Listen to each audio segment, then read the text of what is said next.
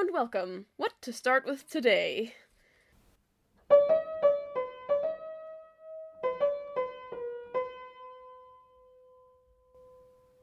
You could probably tell from how I spoke about the whole evil roommate situation that, despite the fact I wasn't going to do shit about it, I was still pretty sure that would be a little bit crazy. But apparently it wasn't. My feelings towards the situation continued to be a back and forth between freaked outedness, being chill, and then some guilt about being chill because he's probably super dangerous, and what the hell am I doing? Is this stupid apartment even worth it?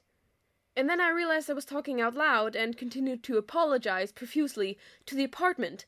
I didn't mean it. You're not stupid. I'm doing this for you. Don't you understand? Imaginary rom com about the apartment and me aside, eventually Martin emerged from his room, looking like absolute shit. The poor guy was probably up and working nonstop ever since last Friday. It was Monday. So, for a change, I made him breakfast. It was two in the afternoon, and all I did was hand him a bowl, milk, and a box of cereal, but he seemed to appreciate it despite that. I told him I wouldn't tell anyone he was an evil genius then, or whatever the politically correct term is, because I was sure he'd be so out of it he'd just take it and nod, maybe. But instead, he kinda grinned at me mischievously and said, Of course you're not telling anyone, and you're also not going to complain about having to unload the dishwasher for once, right? I was stunned, of course, that he was able to form vowels at his stage of being, but his words had been quite funny, and said in a pleasant tone as always. So I did a nervous laugh and said, Sure, I'll unload the dishwasher. And that was Monday. As you know, it is now Friday, and a bit has changed since then, but before any of that happened, I unloaded the dishwasher. I said I would, and god damn it, I would. Big mistake. But only the second biggest mistake I made this week. The bigger mistake, although not by much probably, happened on Thursday, and this is the annoying part, could probably have been avoided without the dishwasher thing. On Monday itself, though, I suspected nothing, all felt right in the world, and after coming home from college, I finally practiced some guitar again. Which was then interrupted by Sinister Smith hacking television and once more declaring his intentions of ruling the world to anyone within range of a TV screen. That hasn't been resolved so far, so I don't know what Innie did about it or if he did anything about it at all. Last time they traced back the signal during the transmission and got Sinister to flee the scene, as tech support proudly stated to the English people that regular programming would be back on shortly, and that had been that.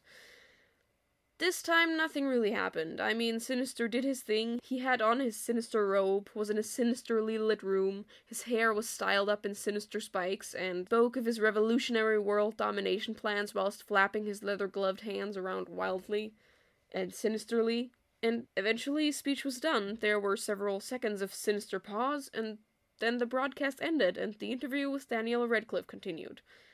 The TV didn't turn itself off. I had to get up and look for the remote. Tuesday rolls in, and Martin finally seems well rested, and he asks me if I could take over cooking today. Thinking it was about time I did at least something, I said I'd do it, and asked what I was supposed to cook. He said it was feeling like fish and chips, and I agreed that sounded great. He then disappeared back into his room, and I only realized that we had none of the ingredients by the time all I could do was knock against his locked door and hope it didn't fall apart. He did not hear me, and me being the nervous wreck I am, obviously decided that one should not prevent a genius from eating his meal of choice, so I went grocery shopping. Joy. And thus my mistakes continued. I somehow cook an edible meal, and Martin asked me to vacuum the living room after lunch. The next day, he said he needed some parts from the hardware store, and that's when I finally realized into what diabolical trap I had fallen. I had become his lackey! It's not like I could say no to an evil genius, and because he's a genius, as soon as I started doing what he asked me to do, he knew I would never refuse him. I only had one option. Enter bigger mistake. So yesterday I received the awesome news that my sister would not make it until Christmas, god darn it. But she's damn well going to be face chatting with me all Christmas Eve, and she promised me the best Christmas gift ever as an apology. I'm really curious what's going to be amazing enough to make up for missing Christmas. She did swear by the life of all heroes that she'll finally be back in Liverpool by Wednesday next week, though. But yeah, after that crappy news, I decided I really didn't want to be doing my roommate's dirty work.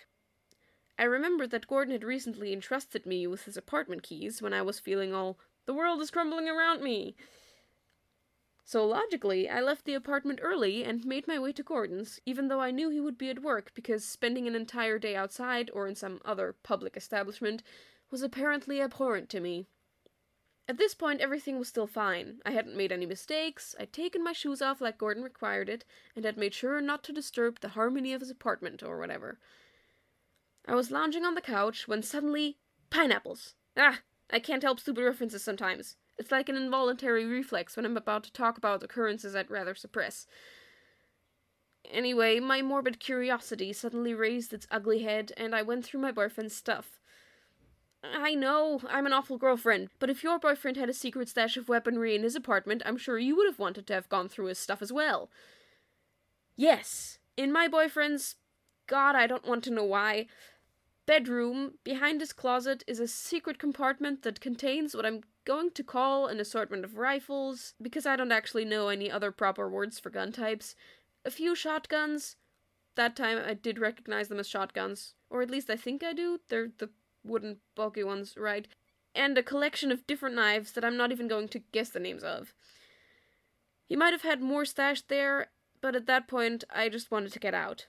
I was sweating like crazy, I'm not sure why. I mean, if this had been a nature situation, sweating all over the place would probably have been counterproductive, right? But anyway, since humans don't have the noses of wolves, I figured I'd be fine. Gordon just couldn't know I'd snooped in his room.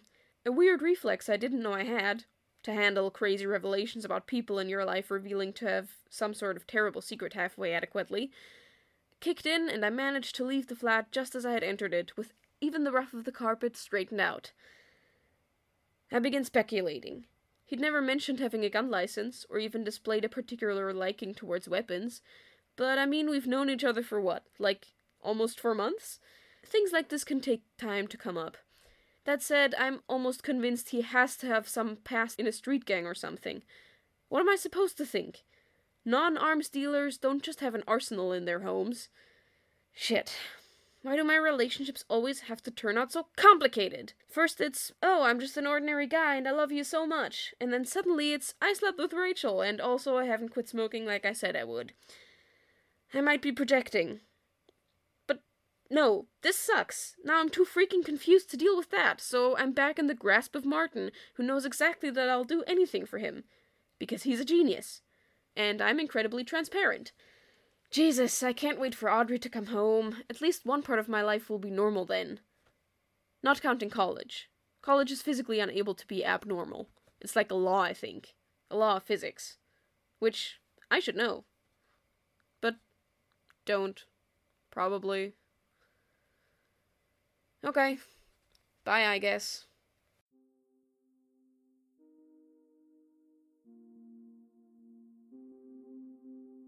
Thank you for listening to Normally Ordinary. It is written and edited by Esther Reisenberger, who also voices Amelia. If you like and want to support this show, please leave a rating and a comment so that we can become more visible to potential listeners. For more information and original artwork, check out normallyordinary.com. That's www.normally-ordinary.com. And remember, behind every mask is a pickle. How did that get there?